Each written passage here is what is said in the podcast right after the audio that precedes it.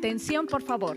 Tus amigos Claudia y Michelle hablan de temas que te importan. y pueden hacerte más ligero el viaje de la vida. Acompáñanos. Hola a todos amigos, sean muy bienvenidos y como cada episodio es un placer compartir este tiempo con ustedes. El día de hoy tenemos un tema relacionado con las familias, con los vínculos familiares y cómo mejorarlos en su caso. ¿Qué podemos hacer? Pero déjenme decirles que como otros episodios anteriores tenemos una invitada Sasasa que nos da muchísimo gusto recibir y Michelle nos la va a presentar. Michelle, ¿cómo estás, amigo? Qué gusto saludarte. Muy bien, Claudia, muy bien, muy contento. Un abrazo, por favor, a la distancia a todos los que nos están escuchando. No sé desde dónde nos estás escuchando, desde la comodidad de tu casa, en el auto, haciendo el quehacer, durmiendo tranquilamente en tu cama. De verdad, esto va a estar súper, súper interesante. Así que vamos a pasar con nuestra invitada especial. Bueno, pues el día de hoy contamos con la presencia de Claudia Salcedo Hernández. Ella estudió la licenciatura en Contaduría Pública en la Universidad Vasco de Quiroga, aquí en Morelia. Ha estado trabajando como auxiliar contable en despachos, ha estado como contadora, contadora general en empresas como las Tostadas Luzma o en las bodegas del mercado de abastos aquí en, en Morelia, en la ciudad. Ha estado como administradora en centros de asistencia social del DIF estatal, coordinadora de los centros de asistencia social, subdirectora de servicios asistenciales y actualmente directora de asistencia e integración social en el DIF del estado de Michoacán. Así que muchos años con experiencia en el servicio público y una orgullosa mamá de dos adolescentes. Claudia, bienvenida, qué gusto que estás con nosotros. Michelle, muchas gracias. Claudia, muchas gracias. Eh, muy feliz, muy contenta de estar el día de hoy con ustedes. Eh, bueno, y lista para echarnos una muy buena platicada aquí. Así va a ser, así va a ser, Claudia. ¿Quién mejor para hablar sobre la familia que Claudia que está aquí con nosotros?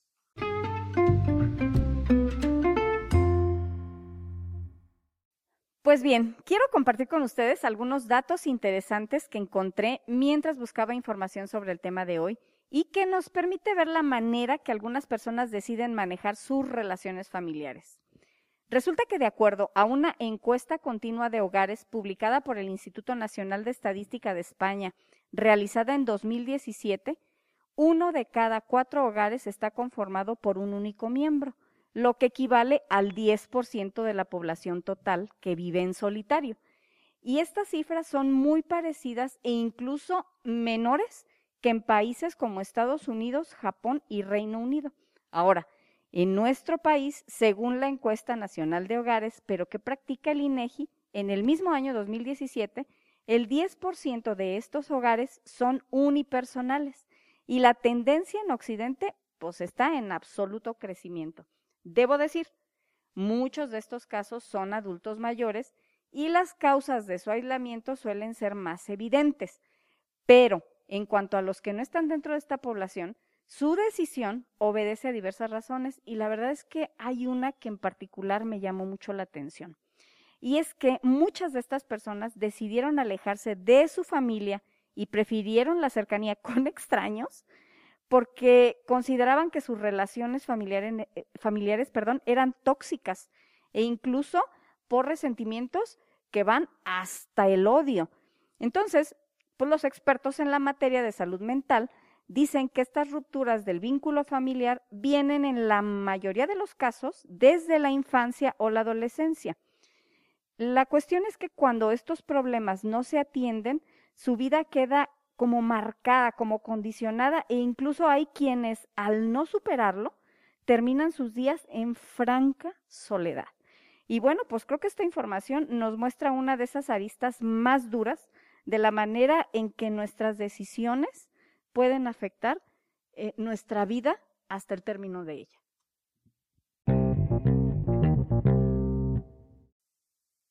Bueno, estos datos que estás arrojando, Claudia, sobre estas encuestas que se han hecho en España o las del INEGI, híjole, dejan muchas cosas que pensar, porque hay mucha gente que conforme va avanzando el tiempo, van avanzando los años, el siglo, pues más personas eh, han decidido estar solas en casas, no con una familia, o no como muchos la, pensamos o la imaginamos. Y esto me, me hace, me hace, me llega un pensamiento, contadora Claudia, me llega un pensamiento que es eh, definir exactamente a la familia, porque hace ratito Claudio nos decía que el hogar unipersonal y cosas así. Definir el concepto de la familia, cuántos se necesitan para que sea una familia. Y sobre todo, este otro concepto que es el de la familia funcional o disfuncional, que tiene que ver con esas experiencias que cada persona vive y que al final cuando llegan a la madurez hacen que decidan si voy a tenerla, no voy a tenerla. ¿Cómo podemos definir eso, contadora Claudia? ¿Y cuáles son los factores que hacen que una familia pues no termine de funcionar? Bueno, pues sí, la verdad es que los datos que nos da, nos da Klaus, pues son, son muy, este, pues hasta cierto punto alarmantes, ¿no? Porque esto va en crecimiento. Yo por aquí traigo la definición de, de familia según la Organización Mundial de la Salud, la OMS, y nos dice que la familia es el conjunto de personas que conviven bajo el mismo techo, organizadas en diferentes roles, padre, madre, hijos, y que tienen un, pueden tener un vínculo consanguíneo o no. Y bueno, este, existen de manera en conjunto en el tema económico y social.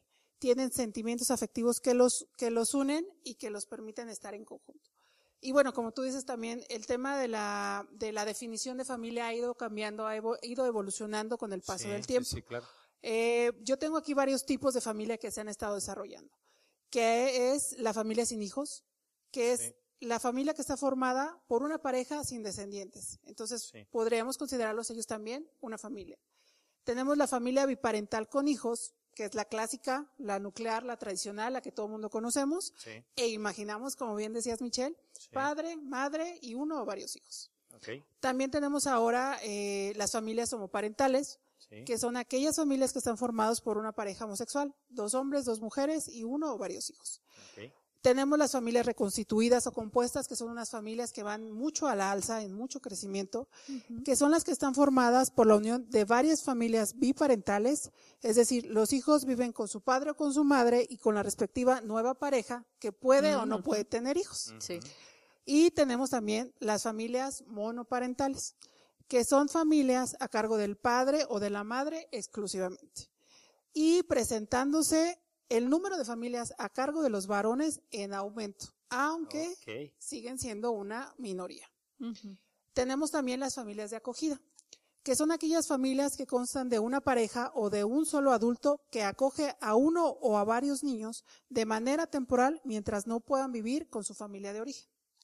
Tenemos las familias adoptivas, que como su nombre lo dice, son familias que es una pareja o un adulto que adopta a uno o a más niños. Y finalmente yo tengo lo que es la familia extensa. La familia extensa es la que está formada por varios miembros de la misma familia que conviven bajo el mismo techo. Padres, abuelos, hijos, tíos, sobrinos, todos juntos, todos juntos. Este tipo de familia está más extendida en países con menos recursos económicos y donde culturalmente se valora más la unidad del grupo familiar. Sí, claro. Entonces, pues retomando un poquito la, pregunta, Michelle, de qué es lo que definiría una familia funcional. Una familia funcional sería aquella en la que sus integrantes están dispuestos a mantener relaciones interpersonales sanas, que existe el respeto mutuo y que se enfocan en la resolución efectiva de conflictos a su interior. No hablamos de familias que sean perfectas, que todo el tiempo estén sonriendo y que sean felices. Sí sino de familias que saben cuáles son sus áreas de oportunidad, sus fortalezas, sus debilidades y que deciden trabajar en ello, que se esfuerzan por ser mejor y crecer cada día. Y obviamente la condición de cada familia pues varía de un punto a otro. Sí, sí, sí. Y bueno, dentro de los factores que podemos considerar que pueden determinar que una familia sea funcional o no lo sea, tenemos, por ejemplo, la cobertura de las necesidades básicas, perdón. Necesidades básicas no solo hablamos de las físicas y de las biológicas, sino de las emocionales y las psicológicas que son muy, muy importantes. Así es. También tenemos la excesiva dependencia de sus miembros o su excesiva individualidad. Podemos brincar de un extremo al otro y eso nos hace perder el límite de una sana convivencia. Sí. También tenemos que no haya una clara determinación de roles o la usurpación de roles entre sus miembros hacia nivel vertical, es decir, que un hijo quiera asumir el rol del padre o el padre el del hijo, o eh, que no exista también ese respeto de roles a nivel de hermanos. Sí. es. También tenemos que, bueno, no exista una clara definición de deberes y obligaciones previamente establecidos como familia, acordes a la situación y a la edad de cada uno de sus miembros. Eh, otro factor que yo identifico es la falta de comunicación o la mala comunicación interpersonal, que pues lejos de ayudarnos a resolver, nos crean más problemas, más conflictos, eh, más, más controversias y malos entendidos. Eh, también tenemos que decir que una, una situación que puede afectar es la poca capacidad de adaptación a los cambios. Y ahora en este tiempo de pandemia, pues tenemos que adaptarnos muy rápidamente al cambio. Entre más rápido nos adaptemos, más fácil va a ser la resolución de conflictos. Y un punto que es muy importante para que exista esta, este, este factor que nos pueda decir que una familia no es funcional, pues es que exista la violencia. La violencia que puede ir en muchos niveles, que puede ser la física, la emocional, la psicológica, la sexual, la económica y la patrimonial, por mencionar solamente, solamente algunos. Sí, claro. Entonces, yo creo que es también muy importante mencionar que en la historia de, vida de cada familia, su conformación, la edad de sus miembros, las condiciones de su entorno social determinarán el grado de la funcionalidad o de la no funcionalidad de cada una de cada una de estas familias. Es una mezcla de elementos que van a marcar la realidad familiar y que estos cambios continuos le van a permitir brincar de un extremo entre la funcionalidad y la no funcionalidad. Oye, pues qué responsabilidad tan grande tenemos los padres de verdad para que una familia sea funcional. Esa es la, esa es la realidad. Sí, sí, sí. Pero creo que a todos nos queda como un poquito más claro el papel vital que juegan o que jugamos los padres ahí, pero ¿qué papel tienen los hermanos como un elemento formativo en la vida de, de las personas? Pues sí, claro, los hermanos tienen un papel fundamental dentro de la vida de cada persona porque son nuestros primeros amigos, nuestros primeros cómplices, nuestras primeras pruebas de interacción social. Son la base en el tema de resolución de conflictos y los testigos de nuestra vida, porque ellos son quienes pueden avalar nuestra, eh, experiencia a lo largo de la misma. También los hermanos nos enseñan el desapego continuo y el desarrollo del valor de compartir, desde lo más cotidiano, que son los juguetes y la comida, hasta lo más complejo, que es el amor y la atención de los padres. También nos permiten desarrollar la tolerancia a la frustración y el sentido de la sana competencia que va a ser fundamental para la vida adulta en todos los aspectos. También nos dan la oportunidad de practicar la resolución de conflictos y la búsqueda de mediación entre las partes involucradas con la intervención de una autoridad competente, pues que en este caso pues somos los papás nos ayudan a desarrollar los vínculos con personas que piensan, que actúan y que se comportan de una manera completamente diferente, permitiéndonos el crecimiento del respeto y la individualidad de la otra persona. Entre hermanos y también nos permiten pues que el apego y el amor incondicional lo, vayamos desarrollando hacia seres que son completamente diferentes a uno mismo. Sí, así es. También pues nos permiten entender que dentro de lo que es la familia existe este microentorno de los hermanos que debe estar sustentado por los principios básicos de la funcionalidad, pero que también debemos de respetar a cada individuo, a cada hermano, y debemos buscar el equilibrio entre estas dos situaciones. Y esto nos va a permitir que en un futuro podamos entender el desempeño dentro de otros microentornos en la sociedad. Y pues bueno, también nos permiten identificar las habilidades y cualidades propias y las de los otros por medio de la comparación y de la sana competencia que les comentaba hace un momento, pudiendo potencializarlas en beneficio posterior. Oye, Claudia, fíjate que me llama la atención que, que hablas de complicidad y también de una sana rivalidad. Pero la verdad es que en ocasiones las relaciones entre hermanos se vuelven una competencia fiera, ¿eh? En muchas ocasiones. Entonces, cuando naturalmente no existe esa complicidad entre hermanos, ¿cómo pueden los padres o cómo podemos o los profesores o los amigos ayudar a disminuir o a erradicar la apatía y la rivalidad entre ellos para, por el contrario, pues convertirla en un apoyo para bien? Eh, pues mira, yo creo que hay varios, varios puntos que podemos eh, tratar. Entre ellos, pues eh, yo considero que el primero es evitar las comparaciones entre los hermanos. Eso es muy, muy importante. y identificar cuáles son las fortalezas y cuáles son las debilidades de cada uno. creo que también el poderles brindar tiempo de calidad, propiciando que las actividades de cada hermano sean las que busque realizar. o definitivamente la edad, el rol dentro de la familia nos va, nos va a permitir identificar cuáles son las necesidades que se necesitan cubrir y que van a variar de una persona a otra. Así es. Creo que también como padres es muy importante que nosotros reconozcamos que podemos tener mayor o menor empatía hacia un hijo y que debemos eh, considerar un área de oportunidad cuando es poca y una y, y, una forma de poder exponenciarla cuando tenemos una gran afinidad con alguno de los hijos. Yo creo que también es muy importante que les, les permitamos la resolución de conflictos a ellos mismos. ¿Por qué? Porque les va, a, les va a poder permitir desarrollar esta habilidad de mediación, de proposición de soluciones y de tolerancia a la frustración, que creo que en estos tiempos es, es muy, muy, muy importante y obviamente pues estar nosotros observando a la, a la distancia. Eh, yo creo que también cuando eh, existen los, los, padres, las parejas, eso es muy importante, que exista una buena relación, una sana resolución de conflictos, ya que serán ejemplo fundamental para el crecimiento de los hermanos. eh, yo creo que también hay que explicar, de acuerdo pues al espacio y a la edad de los, de los niños, la importancia de contar con un hermano, con una hermana, que sea tu compañero de vida y que te permita ser ese, ese testigo de tu existencia. Sí, oye. Y pues bueno, yo creo que es fundamental eh, que tengamos esas actividades en común, donde los hermanos puedan vincularse y puedan desarrollar esas actividades que les, que les permita fortalecerse y generar recuerdos felices y agradables entre hermanos.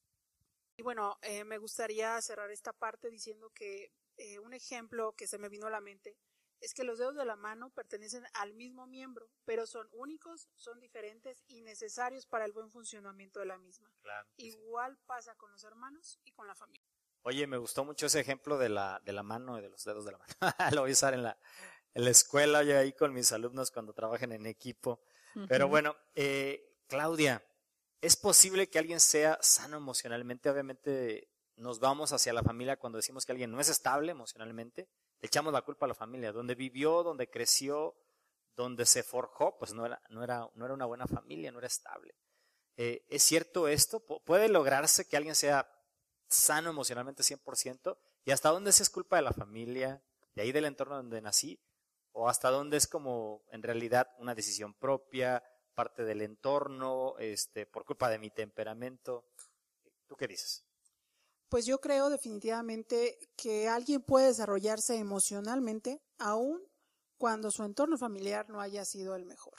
Y claro. este, este mejoramiento emocional, pues vamos a, a, ver que se puede ver influenciado por una atención terapéutica adecuada y uh -huh. pronta a la persona. Sí, sí. Yo, yo creo también que el, el mejoramiento del entorno social, eh, sin que implique un mejoramiento económico, nos puede permitir que haya una persona emocionalmente sana.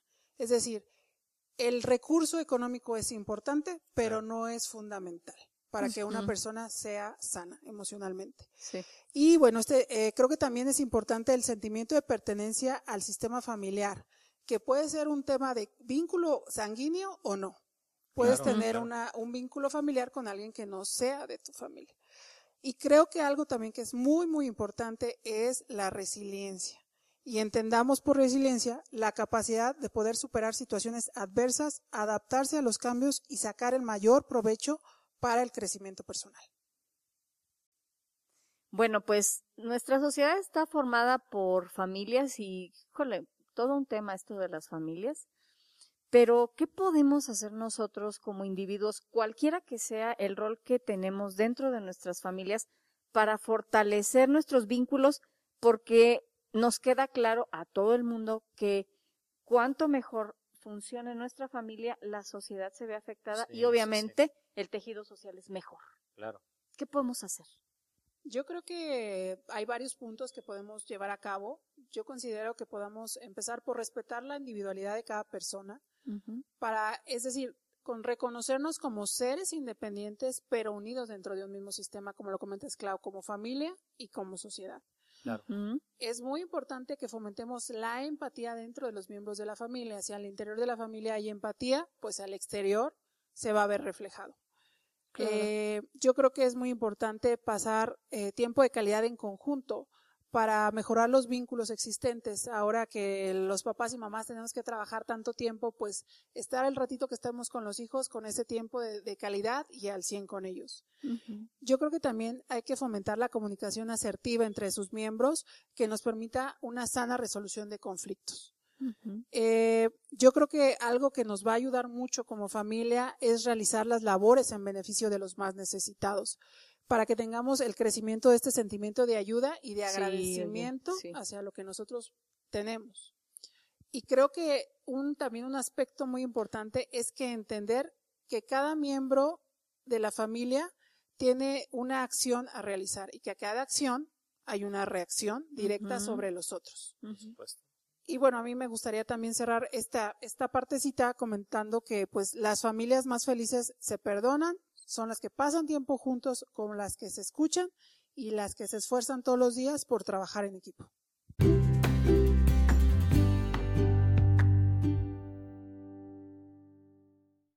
Valiosos, muy valiosos estos consejos que nos acabas de dar, Claudia, sobre cómo dentro de las familias se pueden formar personas, ciudadanos fuertes, resilientes, eso es increíble, pero también nosotros quisiéramos dar, darte un par de consejos. Claudia. Sí, miren, yo quiero hablarles en esta ocasión de José. La escritura nos muestra el retrato de muchas familias y de cómo funcionan.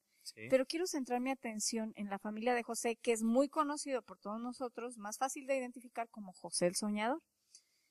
Solamente haciendo una pequeña recapitulación y muy breve, ustedes recordarán que José es vendido por sus hermanos y es además ellos, eh, las personas que lo compran de inicio, lo colocan además como un esclavo por allá en tierras de Egipto. Eh, al final del tiempo, después de muchas vicisitudes, de mucho sufrimiento, porque esa es la realidad, mucho sufrimiento que tiene José, por algo que además pues, ni se merecía, porque los hermanos lo hacen en un acto de envidia, finalmente, y, de resentimiento y le causan un daño que a nosotros nos parece que es imperdonable, ¿no? Sí, claro. Llega el momento en que él se hace el segundo de Faraón y habiendo hambruna en la tierra de sus hermanos, de sus padres, estos vienen a buscar apoyo, vienen a buscar ayuda, comida en la tierra donde ahora su hermano es un importante funcionario. El segundo faraón. Entonces, aquí viene, creo, la, una, una de las lecciones más hermosas que nos, que nos hace ver esta historia, y es que José, teniendo todo para no perdonarlos e incluso para hacerles la vida imposible, decide, claro, decide perdonarles. Entonces, creo que ese es el primer paso para que una familia en realidad pueda empezar a funcionar cuando las cosas no están bien. El perdón si queremos reconstruir esos vínculos familiares. Y aquí es importante el perdón, quiero, quiero retomarlo de esta manera, porque cuando nosotros tomamos conciencia de lo que Jesucristo hizo por nosotros, alcanzamos a ver todo lo que Él nos perdonó. y entonces, cualquier otra cosa nos queda insuficiente para justificarnos, para no perdonar. Entonces, creo que, creo que tenemos un ejemplo hermoso en la vida de José, pero un ejemplo incluso increíble, majestuoso en la vida de Jesucristo. Entonces, tú quieres tener una familia sana, Claudia nos lo dijo hace ratito, tienes que perdonar. Ese es, creo yo, una clave básica. ¿Cómo ves, Michelle? Ah, importantísimo, hay que practicar el perdón, por supuesto, pero yo quiero hablarles de cuando no existe la familia, Claudia, cuando no está. O sea, esto es lo ideal, ¿no? Que tú estés en un entorno donde hay un papá, donde hay una madre, o donde hay unos tutores, donde hay hermanos, pero donde no hay nadie, o los has perdido por alguna razón, y tal vez no exactamente estoy hablando de la muerte, estoy hablando de otra manera, abandono, etcétera. Me vienen aquí algunos pasajes de la escritura. El primero es un pasaje muy controvertido, Mateo capítulo 12, 47 en adelante. Dice, y le dijo uno a Jesús, He aquí tu madre y tus hermanos están afuera y te quieren hablar. Y respondiendo él al que le decía esto, dijo, ¿quién es mi madre y quién son mis hermanos? Y extendiendo su mano hacia sus discípulos, dijo, he, aquí mi madre y mis hermanos. Porque todo aquel que hace la voluntad de mi Padre que está en los cielos, ese es mi hermano y hermana y madre. Es controvertido porque es como si Jesús desconociera a su a familia. su familia. Pero no le vamos a hacer exégesis a este pasaje, pero es muy interesante porque Claudia, eh, lo mencionabas, eh, Claudia, la contadora lo mencionaba hace ratito, tiene que haber un sentimiento de pertenencia a un sistema familiar sin tener que ser de vínculo sanguíneo. Es decir, no exactamente con quien es tu familia de sangre, pero debe haber un vínculo que hay una familia ahí. Y esto está respaldado por, por, por la escritura misma. Me agrada ese, ese pasaje de, de Salmos 27, 10, donde dice, aunque mi padre y mi madre me dejaran, con todo, Dios me recogerá. Me agrada porque hay una esperanza aquí de que Dios se mueve a compasión del huérfano, de la viuda, del que está solo. Esto es algo muy importante. Menciona los dos roles de los tutores que nosotros conocemos tradicionalmente, por supuesto, el padre y la madre. En Proverbios capítulo 3 dice 3.12, porque Jehová el que ama castiga como el padre al hijo a quien quiere. Aquí lo compara con un papá.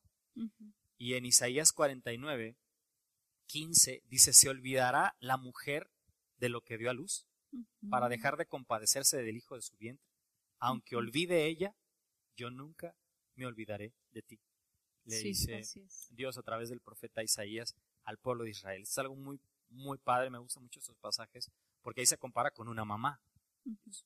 Entonces, hay, hay necesidad de que haya un ambiente familiar para todo aquel que no lo ha sentido y que no lo tiene. Hay esperanza para ti. Si tú no estás escuchando, no tienes, no cuentes con tu papá, no cuentas con tu mamá, el esposo, tu esposa, no hay hijos, no hay más familia, déjame decirte, tú le preocupas, tú le preocupas a Dios. Y si tú eres alguien que pueda hacer algo por esa gente, pues nosotros somos justamente esos agentes que hacemos esta labor Sí, así es. donde entra este, este rol del tutor, este rol del perdón, del amor, de la compasión.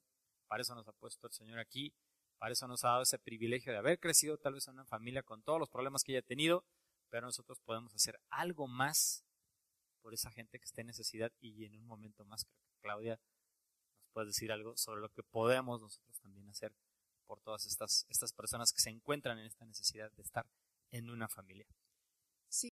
Pues sí, Michelle, eh, yo quería comentarles que en el sistema DIF acabamos de implementar el programa de acogimiento familiar en apoyo con algunas asociaciones civiles.